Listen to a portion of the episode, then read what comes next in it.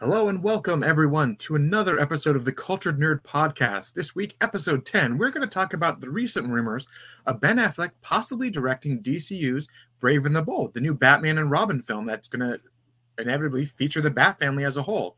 There's been a lot of rumors saying that it's happening from some credible people. There's also been some rumors or some gossip or just online discourse about why it shouldn't be a thing, but we're going to talk about it and what it implies, what it means, and everything in between because there's a lot to unpack here if this is actually a very real thing. So sit tight, enjoy the show.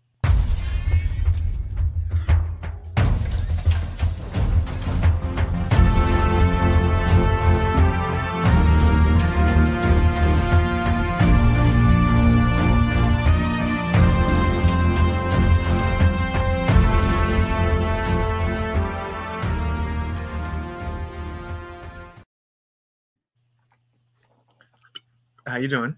Hi, Taylor. We're the hunting we're the hunting season fan. Uh huh. Uh huh. That's the fake. uh That's the fake movie they're making in Jay and Silent Bob Strike Back. How about you okay. like them apples? And then he shoots it with a gun. Okay. Uh, we are the nerds that the city doesn't deserve, but it needs. Taylor, you actually have some fun, juicy things to talk about today. Yeah, today's a big one just because of all the the very interesting internet ness that's been happening um, over the last week or so. Um, I mean, back when James Gunn made his announcement in what was it? Jan- it was the January 31st, like the very last day of January. Yes, not at midnight. He did it at a normal time during yeah, the day. normal time, but it was like down by the wire. Like he said, mm-hmm. January, and he meant January.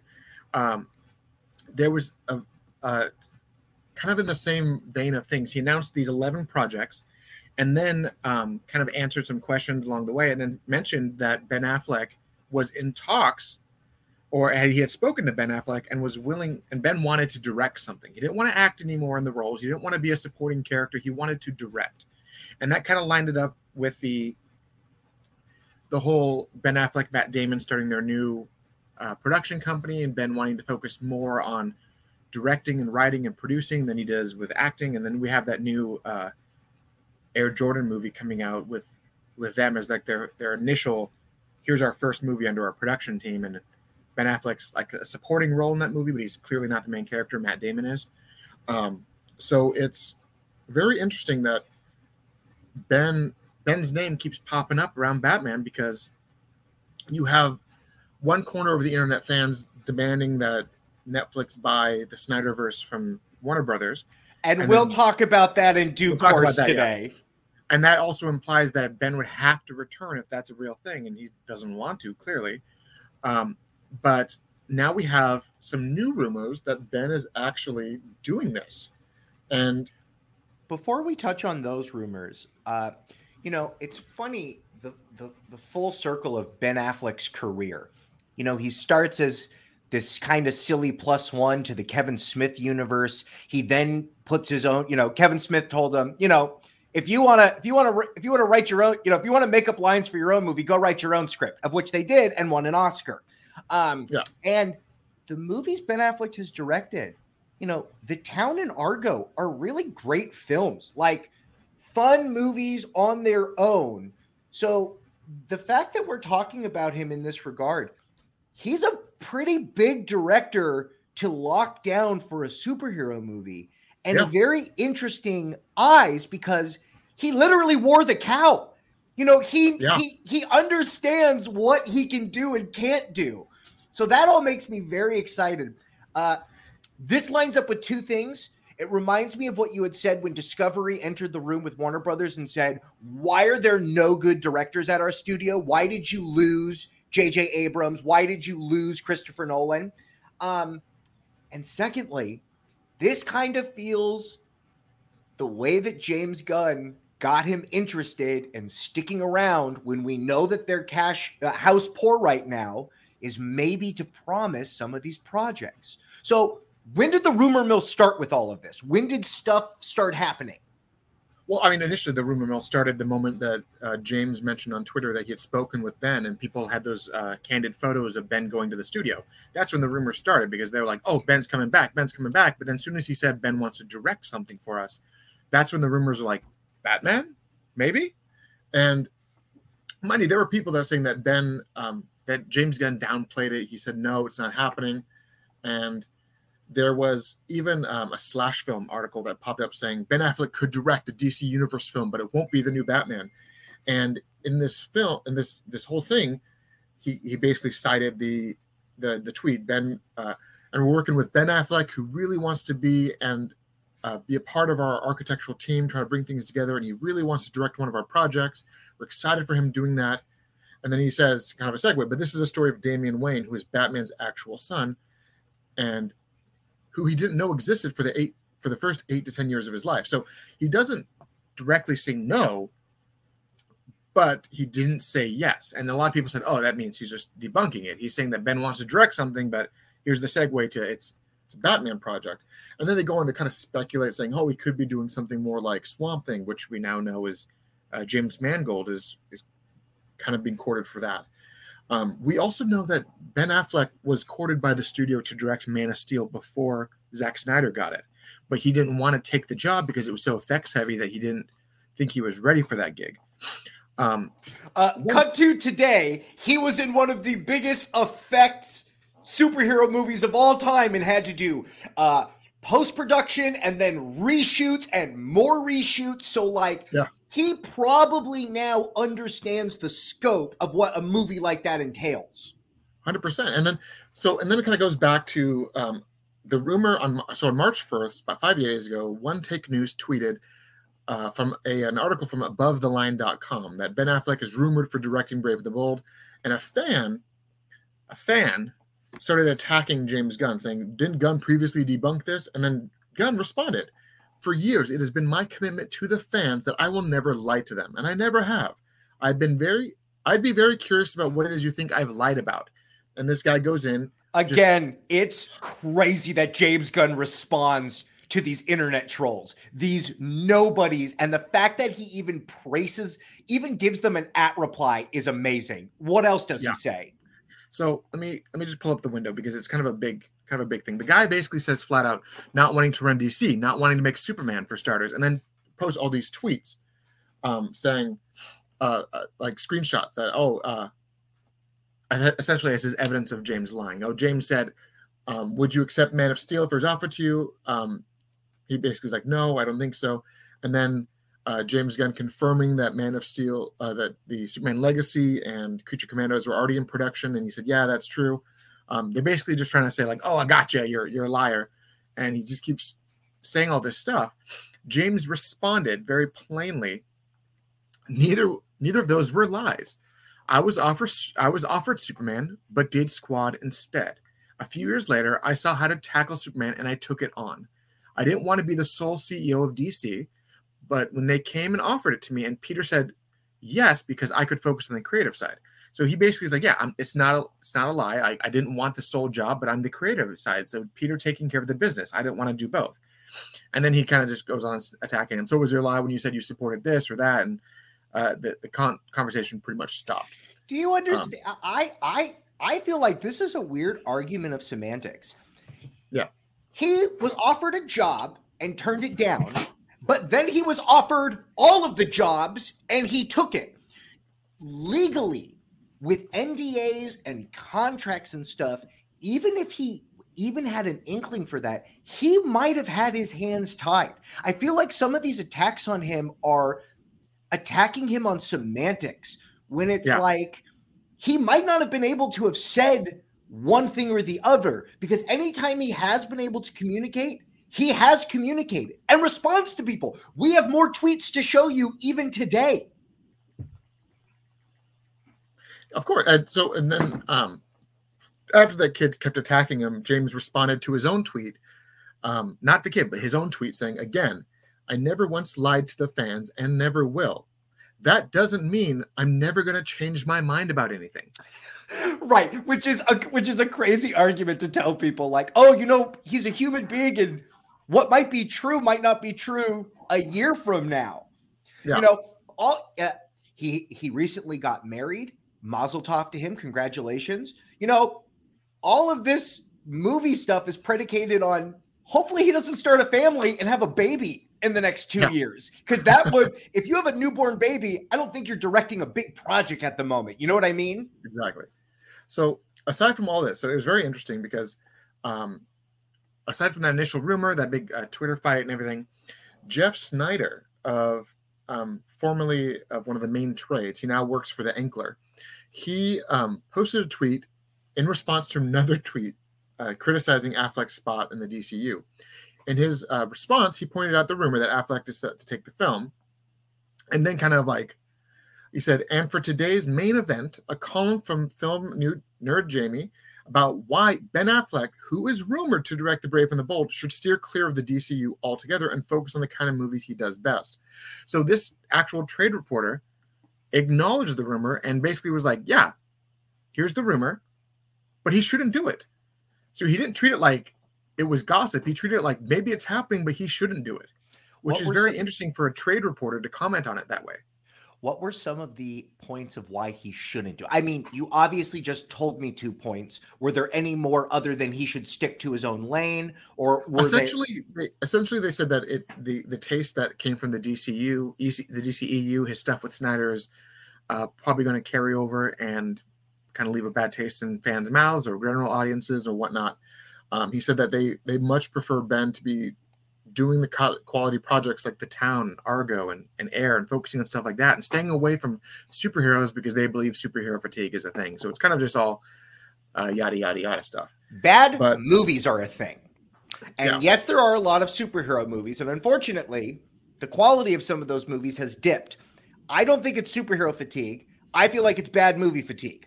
And Marvel's got themselves into a slump right now where they're trying to push through a bunch of stuff all at once and it doesn't feel it doesn't feel Cooked.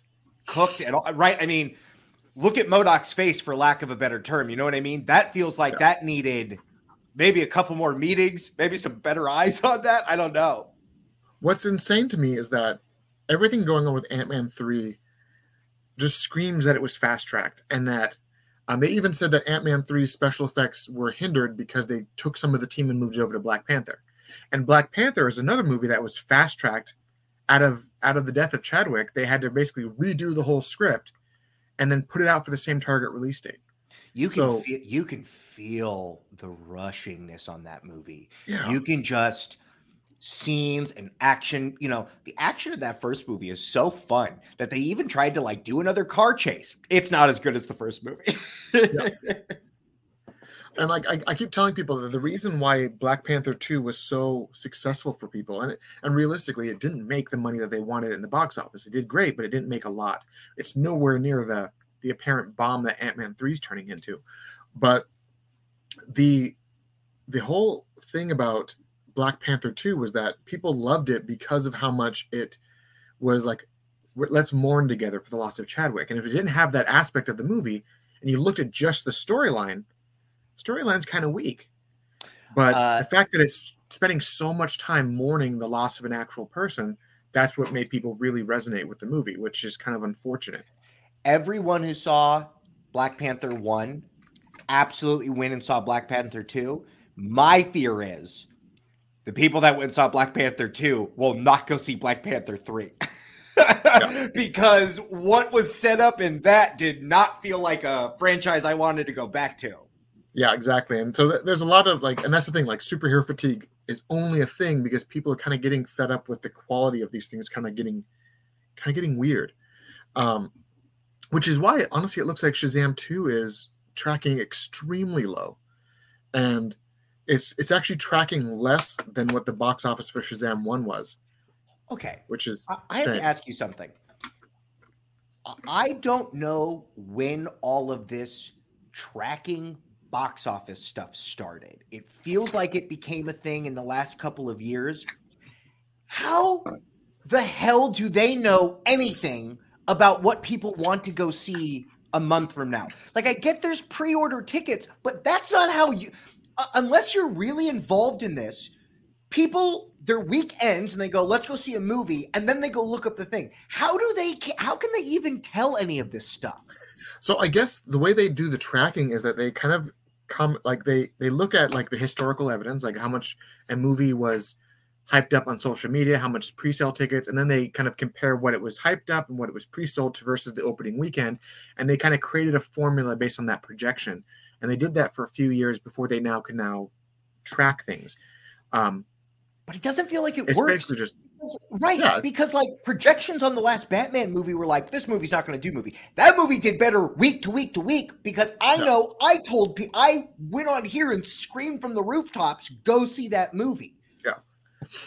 So it's going to be very interesting because unless that movie is a, a pure like holy crap this is amazing and you get like another joker on your hands where the movie tracked really low but then because of word of mouth it blew up and made a billion dollars um it's going to be a very very weird spot because even david sandberg the director of shazam 2 uh, asking a fan saying like is this uh, are we even going to get sequels? We're going to see more of this stuff? And he says not if you don't see the movie.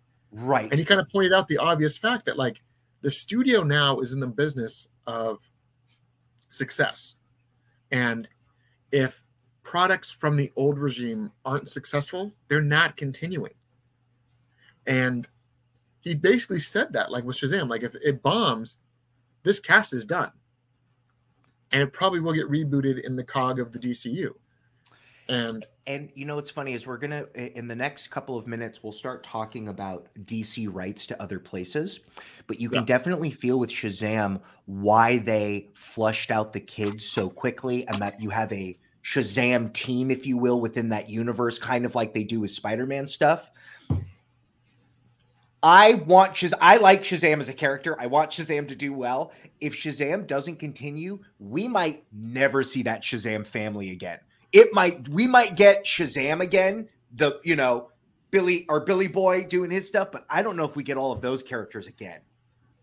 I think we might, but Mm. not in the same capacity we saw them. Because what we saw in the movies was very much New Fifty Two Shazam, Yeah. with the Shazam family all being like adults and stuff. But James Gunn is pulling a lot of stuff from Gold and Silver Age, and that version of those characters were like Mary Marvel looked like a teenager, uh, Shazam Junior was still a kid. Like it was, it was not the full team of adults. It was very Uh, different. And I could very and based on where Hollywood is right now, if you're going to have a male superhero, there will most likely be a female counterpart. Totally fine with that. I could very well seeing having Shazam and Miss Marvel or some combination of the two, but Yeah. Six other kids is six more paychecks you got to put inside of your movie, and that's a lot of money. yeah so it's it's very interesting to see and um, it kind of just puts the writing on the wall because the, the the flash movie is coming out and that movie is a multiverse film through and through and we know that the film may not actually have any overall repercussions of the dcu other than explaining that other timelines do exist and they can still exist and if ezra's flash just gets lost in the multiverse a la quantum leap or uh, sliders or something you can still have another DCU Flash pop up along with the new Superman and the new Batman, and that Flash can meet Ezra's Flash in a in a crisis thing or a, or a Speed Force thing, or they can they can have two Flashes concurrently running together because of the fact that it's a multiverse. Yo, So when did they turn the Flash into one of the strongest meta mutants in the DC world? Like it's been the past couple of years, but I feel like he is now an S tier level superhero. He's actually been an S tier level superhero ever since the 80s. I remember the first Crisis comic when Flash Barry Allen sacrificed his life to basically uh, long story short, he he ends up sacrificing his life in the actions of the crisis and his like dying breath, he turned himself into the lightning that struck Barry as a teenager. So like he like not only saved the universe from the crisis, but he created himself in the process. Wow. So it was that was the moment when Flash was like, "Oh wow, Flash is very strong." So, um, comics are fun, and Flash has been a very OP like top tier hero since like 40, 50 years now. Not he wasn't at first, but he's become that, and in the last 10 years, 10, 15 years maybe, he has now been the the main proprietor of a lot of of the big crossover events. Like they had the Flashpoint stuff, they had um, New 52's birth out of out of that. Um, you even had the more the the um the Watchmen crossover, the Button, which was all him. Um, and then now you have the uh, the one minute war where like the Flash and all these other speedsters are having this giant war that's going to last a minute in our time, but it's like a year for them. Whoa. So it's it's really cool stuff. Um, but the fact that we have the Flash front and center in the multiverse projects means that we can have multiple Flashes coexisting, and fans won't be weirded out by it because they're gonna explain it in the movie. Do you think DC was late to this? Like I can I, I can see I, I don't know why it's all happening the way that it was. I do feel that that's that Sony's Spider Verse movie really knocked the door down in like this yeah. is what we're doing. Um, do you think people? I I I know fans are going to be okay with it because we do. I think people do want multiple Batmans and they do want multiple things, but are they late to the punch? Ironically, Into the Spider Verse came out in what 2018, I think. Yeah, it, it, right. it feels like it came out a decade ago. It feels like it right, came out so, so long ago. It came out like five years ago, but this Flash movie has been in production since 2016. so they started Jeez they started everything first, but development hell and all the other bullshit caused this movie to not exist for five years. Wow. So it's very weird, but um, I, it's funny because they they pushed the Flashpoint stuff, they pushed all this stuff, and Marvel knew it, and Marvel fast tracked their Secret War stuff, and they could have done something truly great with Doctor Strange and the Multiverse of Madness, but that movie shouldn't have been called Doctor. It should have been just been called uh, Doctor Strange goes to one other universe. Like what was yeah, the it, what was the multiverse of madness? The multiverse of madness was Strange visiting two other worlds. Yeah, that he, was it. He fell through a bunch of. It's Doctor Strange yeah. falls through a bunch of other places. Yeah, it's Doctor Strange, and let's let's do a montage of him jumping through 15 universes before he lands on one and then goes to one other afterwards. Like, yeah, it was such a weird way. I don't know. I, I liked that movie a lot. It was a very fun Sam Raimi movie, but the title didn't fit the film. Well, funny enough, though, now we're coming back to the idea that a director shapes a movie. And we know that when Sam Raimi was brought on, they changed a bunch of that script. Now, I'm sure there's stuff they didn't touch, but a lot of the beats of that movie changed. And you're right. While it might not be a great Doctor Strange movie, it's a really fun Sam Raimi movie. It's one of his more fun movies of the last couple of years. So, yeah, it is. Okay, those are the again, you know, those we heard some of the arguments against him doing a Batman movie, but there seems to be a lot of arguments for him doing a Batman movie. Like and that's what's interesting. He knows the that, studio. He has yeah. the confidence of James Gunn. He knows what it he knows what the days look like. And I think that's the the biggest thing for me. Like say Ben does get this job. Like, say this is real. Say these rumors are real, and Ben actually does direct this Batman project. What does that say about the studio as a whole? Like the previous administration basically drove him out of his own project. Like you had, was it? It was Kevin Tsujihara and and Toby Emmerich who kept pushing for him to make the Batman solo project. They announced that he was making it before he had fully agreed to it, so they could say we have Ben Affleck acting, writing, and directing, and when the when the script came out, you have Jay Oliva saying it was the best script of any Batman project of all time. And we know that it was very much like the game with Deathstroke versus Batman and Deathstroke hunting down Batman's loved ones and Batman having to, to basically not cross that line again. And Batgirl was a supporting character, and you had all it these these. Sounds like Ben Affleck was already thinking about the Bat family a decade yeah. ago. Right. And you had all this stuff, and then he basically got he's like, I can't do this. And he, he walked away from the role. And then they brought Matt Reeves in and said, let's retool the project. And it went from being Ben Affleck's project to a prequel project where there's going to be a younger Batman with Ben Affleck bookends on each part. And then Ben finally said, I don't like this anymore either. And he just quit altogether. And then that he project probably, changed he, into the Batman. Yeah, he probably saved that movie if they would have had to take his idea and then jam in that other stuff, because that Batman feels so wonderfully different. There's still stuff in that movie that is heightened, but it's a pretty grounded movie, other than the fact like he hits his head on a bridge and doesn't suffer a, a concussion. But besides that, everything else is pretty grounded. I, I watched that movie again the other day, and I, I still love that movie, but that bridge scene is so jarring because he get he they should have don't work. They should have they should have done it like Assassin's Creed. He should have flown, messed up, and fallen into the Gotham City laundry. and there's you know there's you know what I mean just anything to explain oh thank goodness there was a barrel of hay there it's Halloween time why couldn't he fall into the pumpkin patch to me I think they should have had that whole scene happen him hit the car hit the curb just lay on the pavement Alfred pick him up yeah and then there's this news article where Bruce Wayne was in a car accident and he's rushed to the hospital yeah like even, they did even, with Batman Hush he, like he has to pull himself he has to pull himself into that alley and he like puts he like puts garbage on him and like Alfred finds him like with GPS and is like, "Oh boy, you look bad." Yeah, yeah. would have been great. Because that they could have even tied in some Hush stuff there because we know that Matt Reeves loves Hush and you could have been like Dr. Thomas Elliot saved his life and then just that's the only the thing and just do that. But they could have had so much of a realistic moment with a young Batman messing up hardcore, but then they they get have him hit the car, stand up, walk away, and then very awkwardly, um, like the next scene, he's just on the roof talking to Batgirl, and right. a, a Catwoman. And I'm like, that's weird. It could have been Batgirl. It's Catwoman in the movie, but it very yeah. you you you but, watch all of those scenes. It could have very easily gone that way. It was such a weird scene, and then like you have other scenes where he's being shot at by a fully automatic weapon, and he's just walking down the hall like nothing. And I'm like, wow, the impact is very interesting. But then at the end, he gets hit full front with a shotgun, which has it has a lot of impact, but nothing like a fully automatic rifle. sure. And he he flies ten feet, and I'm like, wow, the physics in this movie is weird.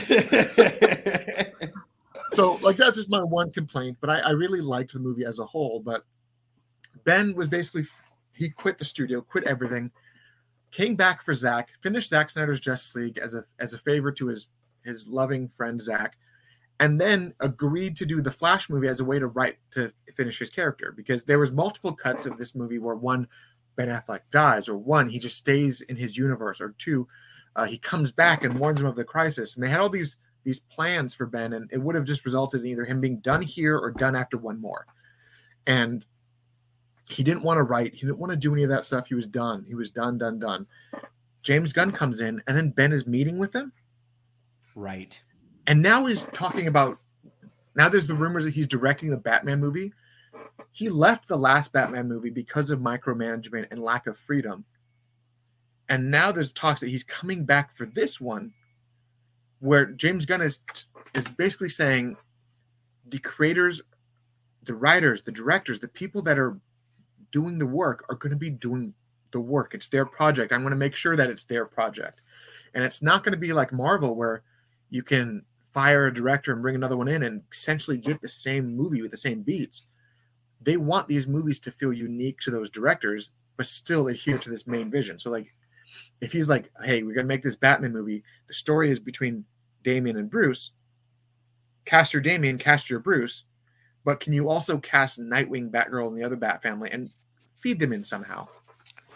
That's so much. It's so much power. It, it, it's. It I mean, obviously James Gunn will be there, but like man, if he casts, if he just gives us a broad stroke, I mean, that's I mean, we're going to feel those reverberations for a very long time. That will be the Bat family for all intents and purposes. For a long while, too. For a because, long while.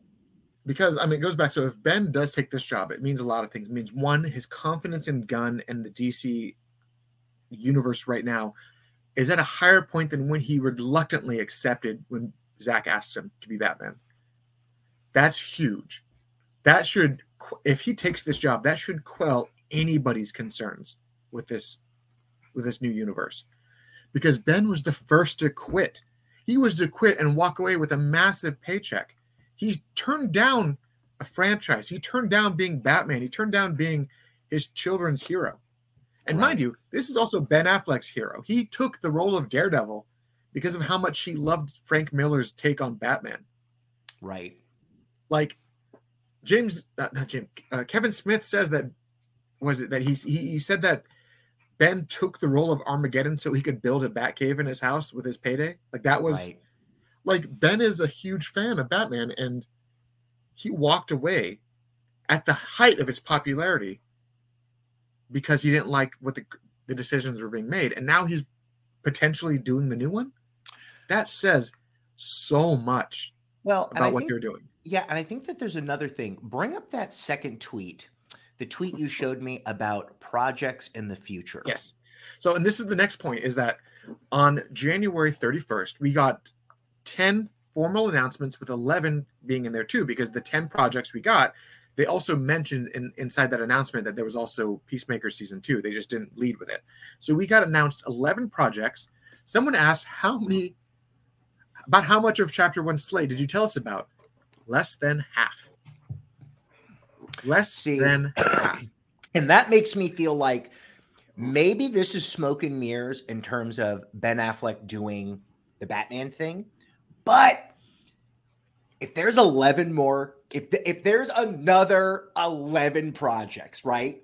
And let's assume some of them are animated, some are going to be a cartoon or something like that. That feels like enough room for Ben Affleck to choose a project. And maybe it's not directly tied in, but maybe it's tied in with what he wants to do with Batman.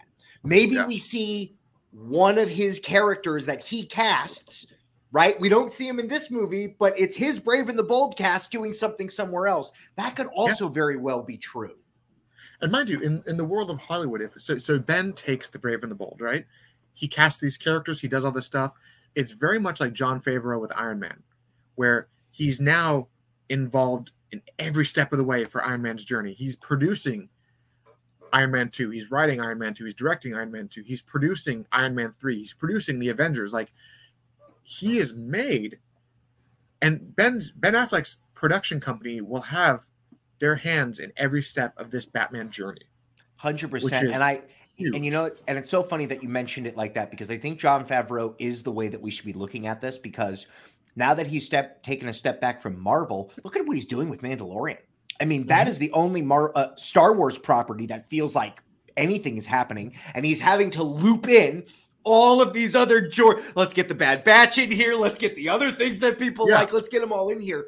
His name is still attached to that. I could very well see get Ben Affleck for this first movie.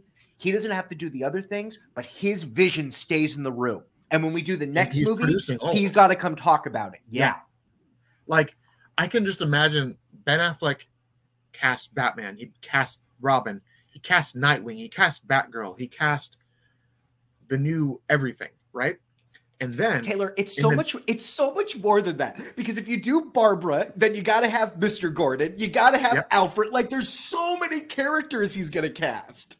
Yeah, and you have the villain, obviously, which is probably uh, undoubtedly going to be the League of Shadows because you can't have a a Damian story without the League being present, and you have whoever the League is fighting, which either it could be Deathstroke or it could be like the comics where it's like the the Kurt Langstrom Man Bat Ninjas. You can have so many different things, but you have all of these things that he now has a hand in, and then inevitably, like so, say less than half is what James said, which implies that the 11 is less than the half. So we're probably looking at 25 to 30 actual projects in this chapter one, which is a lot, but it could be about three or four years worth of actual content. Question: I saw today that the Penguin show started shooting. Is that Yes. technically a part of this? Do you think the Penguin? They'll show us. Oh yeah, a part of these next project. We're gonna get the Elseworld stories of the Penguin.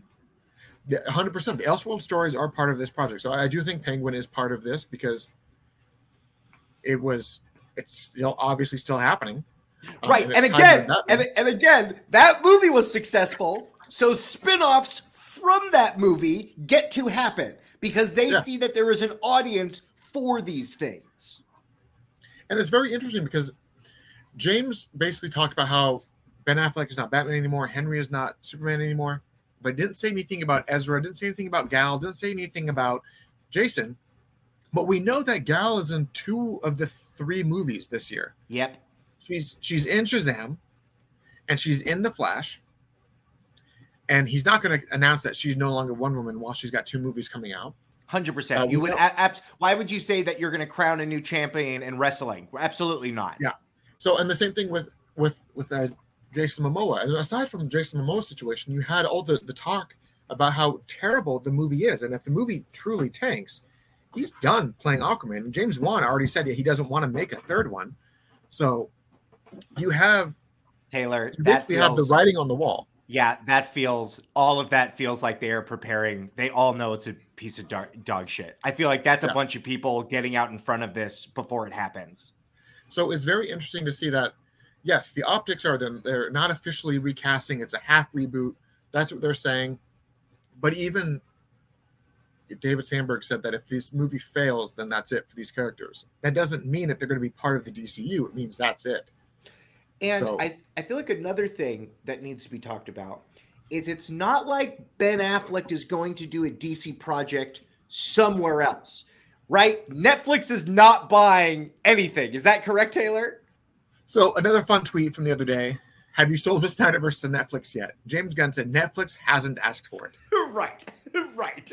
and and that goes to the like we we understand that yes, DC is licensing projects to other companies. We know that. That's that's not hidden. They they sold the licensing for Sandman to Netflix for like 120 or 150 million for that project. That's a lot for just licensing of that one book. And, and you then you had told, I was about to say you told me about a new project that they just purchased, correct? Yeah. So uh, DC's Dead Boy Detectives, which was uh, a, a kind of a spin-off of Doom Patrol, which is now done.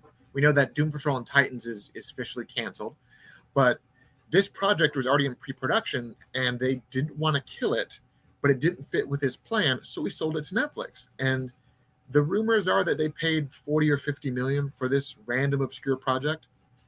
Um, it's very much like how Sweet Tooth was for DC. Sure. It's very obscure. It's very non not connected to anything, but they sold it to Netflix for 40, 50 million dollars. But if you're selling these very no name, these very minuscule, these super obscure projects for that much money, what does that actually tell you about their their idea of taking a bigger project, right?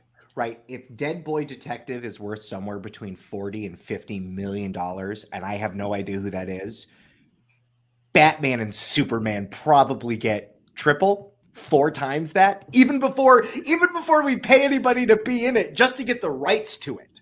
Right. And so I mean 40 to 50 million for the season, which kind of equates to like if you do an eight episode season, each episode you have to pay like two or three million dollars per licensing sure. for the, sure. the property, so on.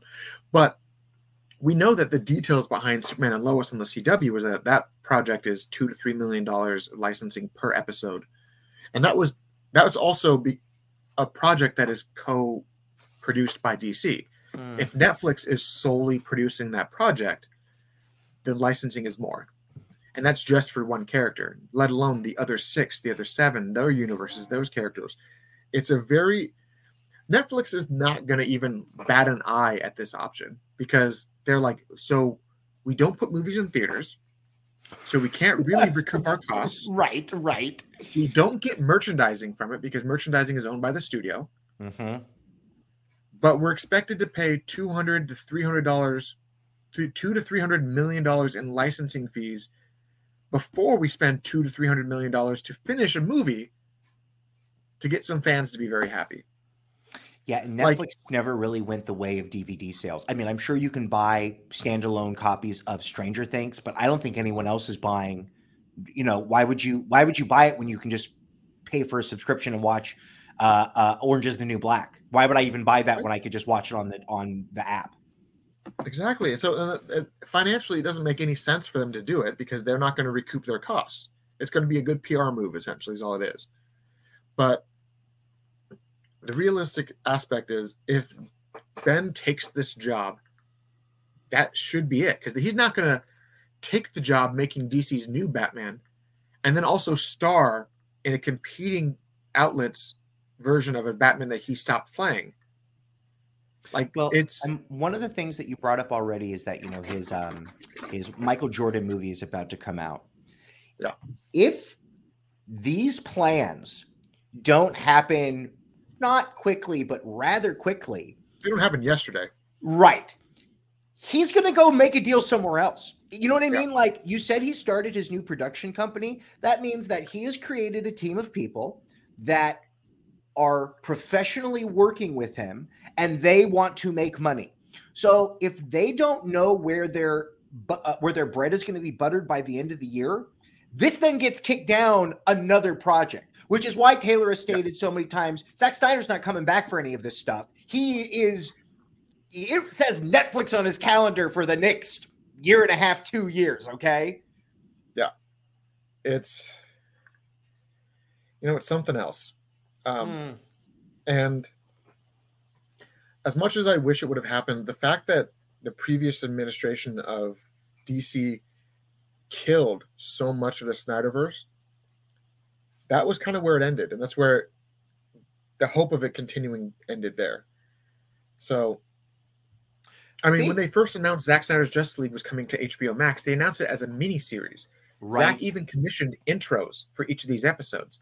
The movie, the final movie that came out, it was even broken up into episode chapters. right. So they announced it as a series, had it all slated to go, and then they crammed it down into a movie.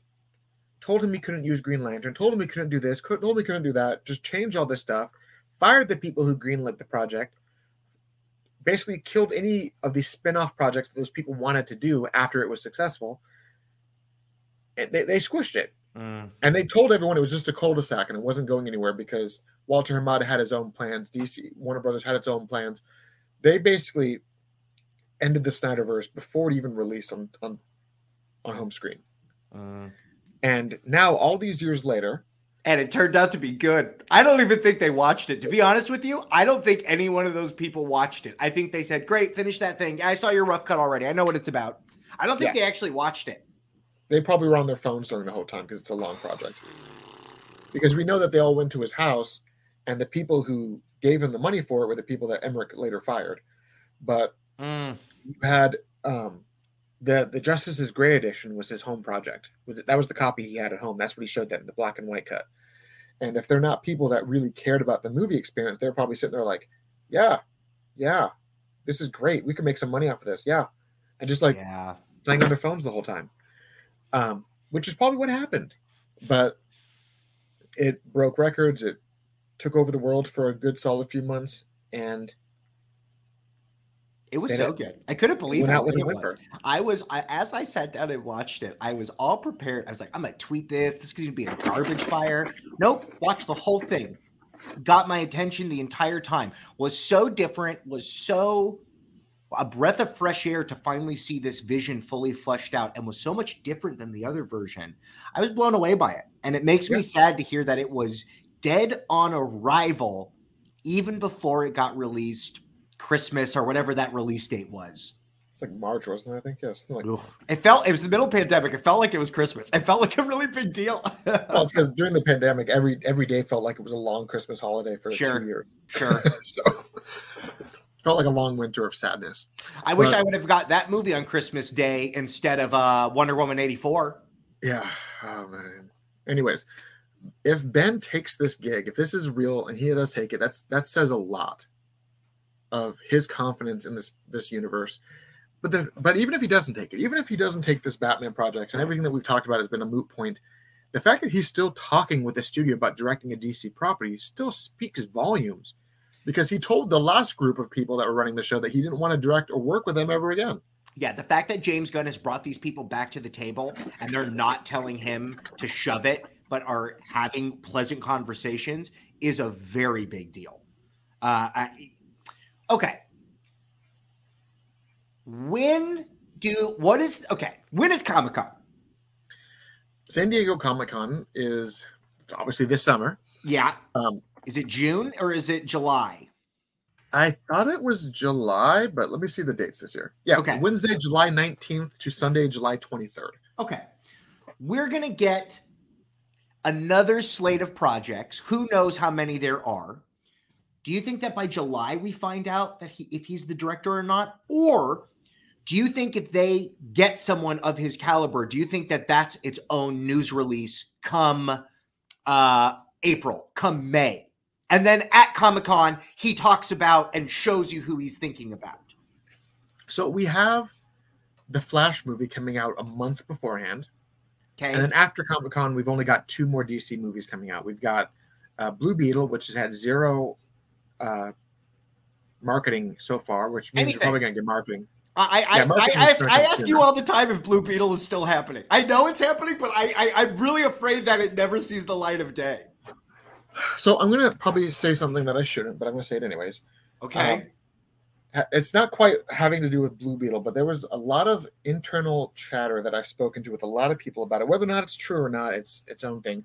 One of my contacts at the studio said that the reason why we got all of these these slew of projects out of Walter Hamada, like uh, a half like of the Batgirl project, Blue Beetle project, we got the the Supergirl solo project, we got we had all these announcements of all these uh, quote unquote woke versions of the characters, right? You had uh, Batgirl is is like uh, I'm not sure the actress who played Batgirl was she she half Hispanic or she half can't remember what Leslie Grace.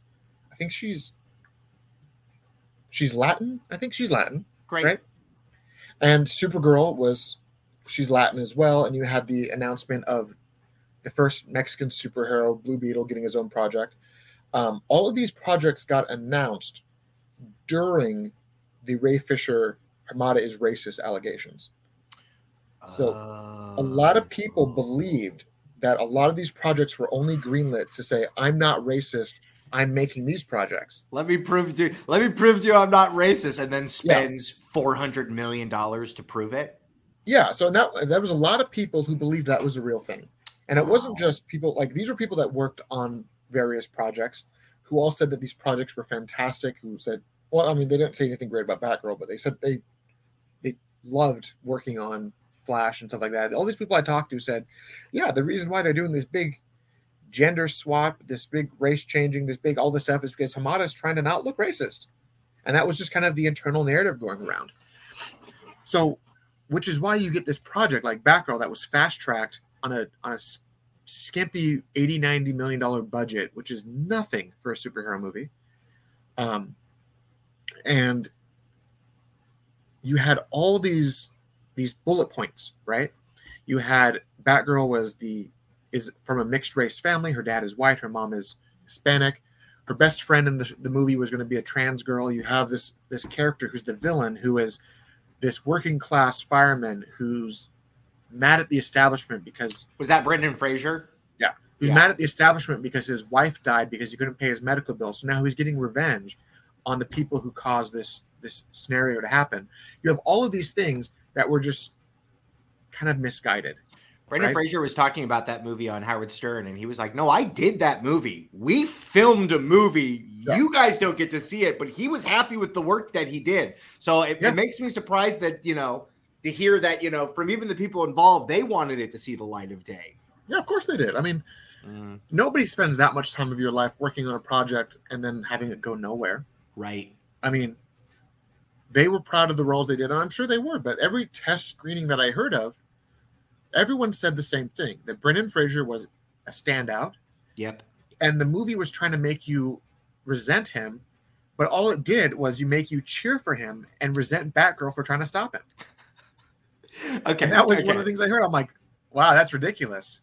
Well, it speaks to me why you need to have your lead superhero actor needs to not be um a, it, it- needs really you need to have somebody in there that can anchor that character because if a villain comes in there and steals the show, that's a problem. See, the reason why Heath Ledger's Joker is so good is because Christian Bale meets him.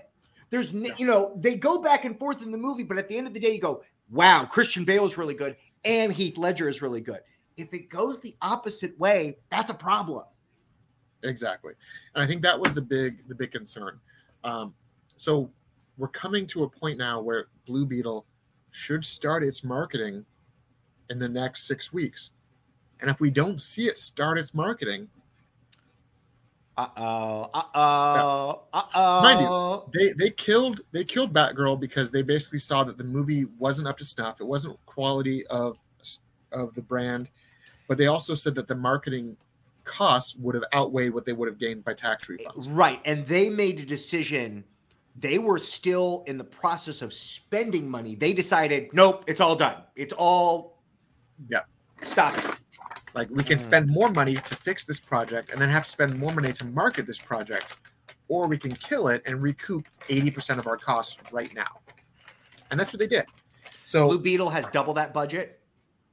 Blue Has- Beetle has a has a higher budget. It started off with the same budget, but they actually gave more money to the production to make it better. Okay. So in the process of them killing Batgirl, they actually gave more money to the Blue Beetle production team. So I don't think it's going to die, but I also, where's the marketing? Because it should have happened already.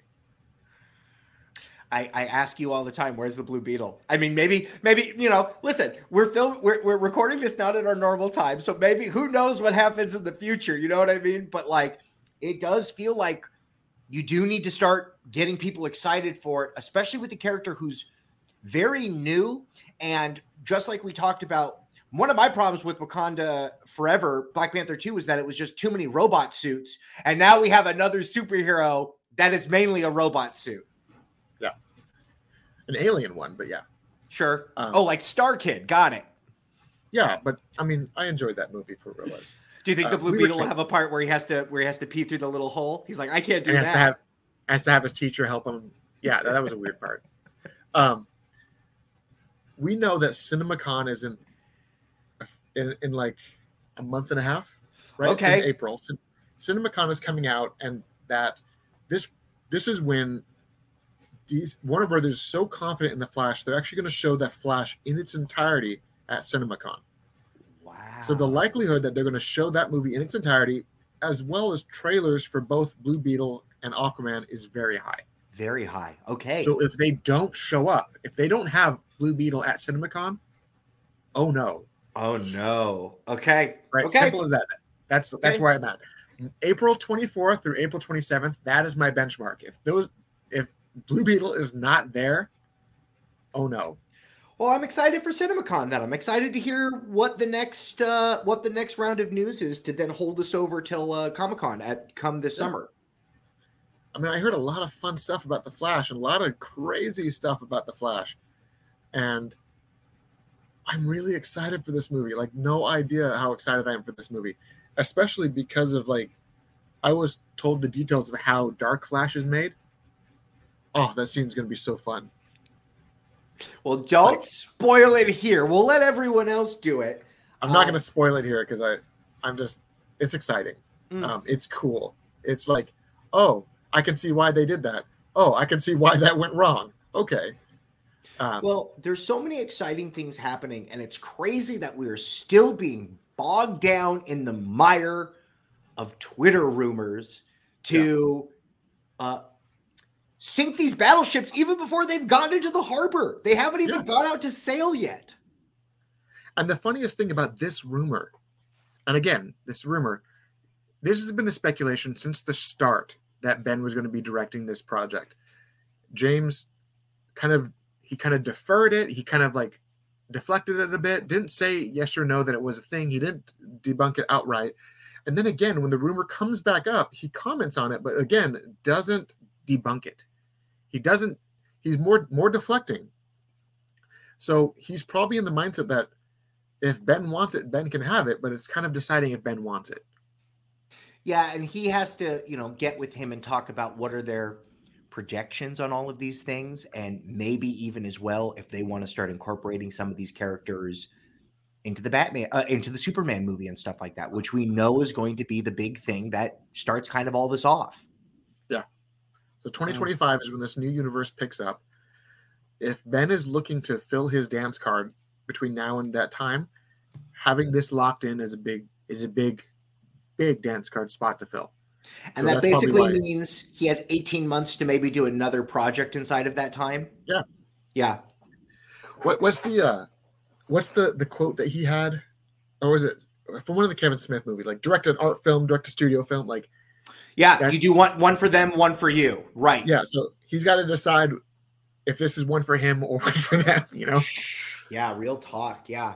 But Mm. it's a very interesting time. If Ben takes this, if Ben, if any of it's real, that says mountains about his confidence, and that will forever instill my confidence in this universe. Taylor, do you need to follow Jennifer Lopez on social media to see if she gives spoilers? Because I don't think she knows about any of this stuff. Is there any way she's going to tweet a picture and there's just a Batman script lying around or something like that? I think Ben has learned to like separate like church from state kind of a thing. Like Okay. he doesn't. okay. I, I feel like the reason he started his production office is so he could have a separate office from his house. you know? Sure, sure. Because he doesn't want Jennifer Lopez ruining all of his future projects.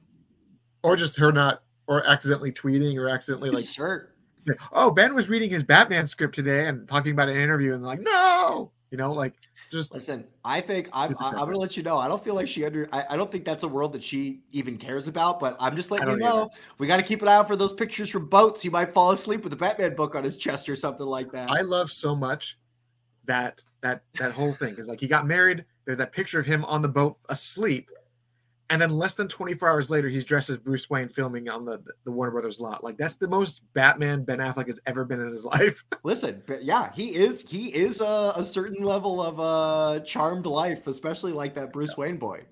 Yeah. It just Mm. screamed Christian Bale's uh, Dark Knight scene where he's like escorting away with the Russian ballerinas, and then now he's in China taking down crime lords. Yeah, that's a great scene. I forgot. I, I watched that movie not too too long ago. That's a great scene. All the stuff in China is crazy. Uh, I that movie is great. Um, Yeah. I will still argue that out of the trilogy, the best Batman film of the Batman Nolan trilogy is actually Batman Begins because that's the only one that's actually centered around Batman. Yeah, and he does lots of Batman-y things. You know what I mean? The other movies, it's the- yeah. There's a there's a funny enough. There's a weird James Bondness to that second movie, which Yeah. Nolan Witten did. You know, Tenet feels like a wacky James Bond movie. You know what I mean? Yeah, James Bond if there's time travel in it. Yeah, which sounds like a great idea for uh, a James Bond movie as well. Yeah, he time travels and meets the other James Bonds. Well, it is time for us to then put a stamp on this episode and time travel to the future, Taylor, where we will find out whether or not our predictions are true or not. So I mean, if you if anyone has anything to say about this, definitely just throw it down in the comments. If you want to argue with me, if you want to call me an idiot, or if you want to say, "What if it's this?"